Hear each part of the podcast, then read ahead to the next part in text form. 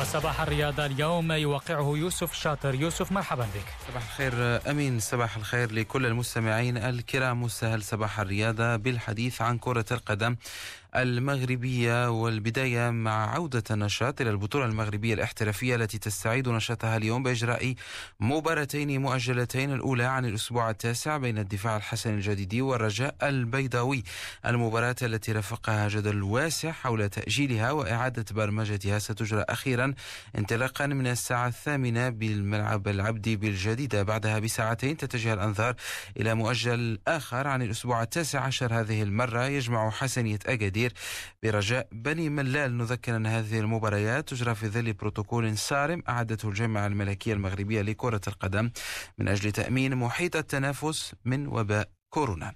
نبقى مع في المعترك المحلي أمس عاد التنافس من جديد للدرجة الثانية حيث أجريت ست مباريات في أبرزها تعثر الشباب المحمدي المتصدر أمام اتحاد الخميسات وفقدانه لنقطتين بعد التعادل بهدفين لمثلهما فيما استغل راسينجا البيضاوي ثالث الترتيب.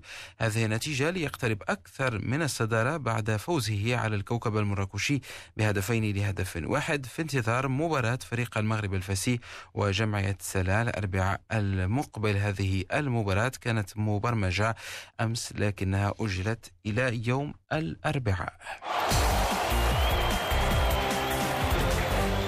كرة القدم الأوروبية الآن والبداية من إيطاليا تسع ألقاب اليوفي على التوالي في إيطاليا. لم يعد هذا بالخبر المثير كثيرا. التعود على رفع سكوديتو في العقد الأخير.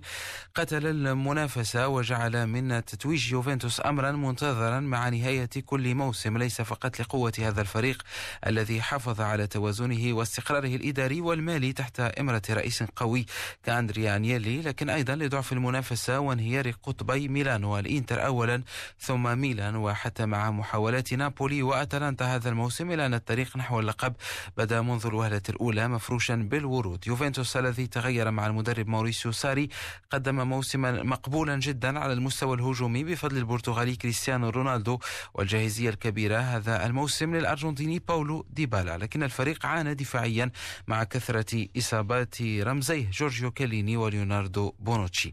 لقب الكالتشو هذا هو الأول للمدرب موريسيو ساري مع السيدة العجوزة في إنجلترا الجولة الختامية من البريمير ليج منحت مانشستر يونايتد وتشيلسي بطاقتي دور الأبطال بعد فوز اليونايتد على ليستر سيتي في مباراة فاصلة أنهى الشياطين الحمر بهدفين دون رد ثم تشيلسي الذي تغلب على وولفرهامبتون بهدفين نظيفين. أما صراع الهبوط فقد ابتسم لأستون فيلا المتعادل مع ويستهام بهدف نظيف لينجو في الجولة الأخيرة بينما نزل فريق واتفورد وبورنموث لينضم إلى نورويتش سيتي الهابط سلفا.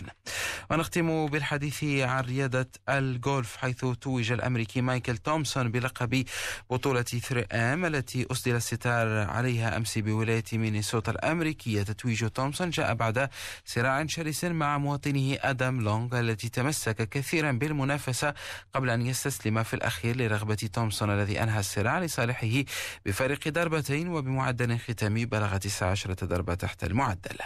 برياضة الجولف نصل ختام هذا العدد من صباح الرياضة أعود من جديد إليك أمين. شكرا لك يوسف.